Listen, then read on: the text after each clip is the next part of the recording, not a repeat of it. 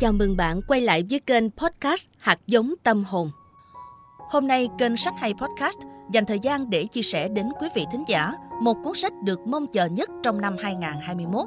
Cuốn sách đã đạt mốc kỷ lục 100.000 bản sau 3 tuần phát hành và đây là review của độc giả đã gửi đến cho chúng tôi. Cuốn sách Muôn kiếp nhân sinh phần 2 không chỉ là hành trình hồi quy tiền kiếp của nhân vật Thomas, tiếp nối các kiếp sống kỳ lạ ở nền văn minh Atlantis và Ai Cập. Phần 2 là cuộc hành trình khám phá xuyên thời gian không gian trải dài từ nước Mỹ đương đại ngược về vùng sa mạc Assyria đến Hy Lạp, Ba Tư, Ấn Độ cổ đại qua những cuộc chinh phạt của Alexander Đại Đế. Ký ức về Achilles kiêu hùng và sự thức tỉnh bất ngờ từ ngai vàng vua của Á Châu.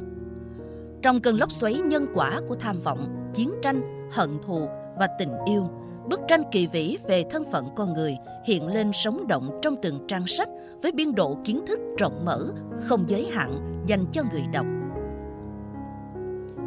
Xuyên suốt cả hai phần, tác giả đều xoay quanh về quy luật nhân quả.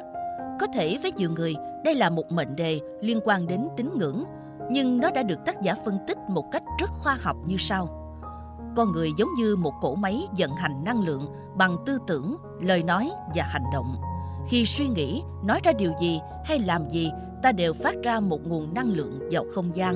Nó gia chạm với các năng lượng khác, làm mất đi sự cân bằng vốn có Do đó, vũ trụ tự động phản ứng ngược lại để tái lập lại sự cân bằng.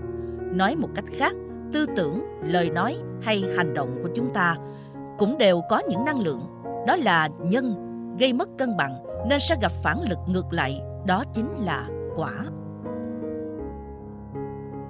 Và tác giả cũng dùng quy luật nhân quả để phân tích nguyên nhân sâu xa của các vấn đề đang xảy ra trên thế giới hiện nay như chiến tranh, xung đột vũ trang, các thiên tai và dịch bệnh đã và đang hoành hành gây thiệt hại to lớn về kinh tế, chính trị và xã hội. Trong phần 2 này, tác giả Nguyên Phong cũng đưa ra giải pháp để nhân loại cùng nhau vượt qua.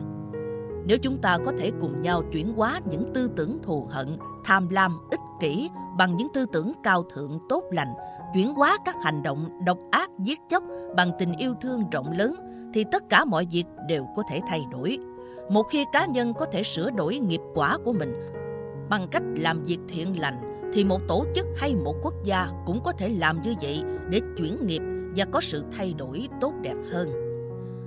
Ngoài ra, tác giả nhắc tới các cảnh giới và những sự việc xảy ra bên kia cử tử để độc giả có những góc nhìn đa chiều hơn về thế giới tâm linh. Cái kết cuối cùng của quyền lực, địa vị, tài sản, vẻ đẹp của thân xác cũng chỉ là hai bàn tay trắng với những bài học mà chúng ta đã trải qua trong một kiếp sống. Chính các động lực bên trong chi phối đời sống chúng ta.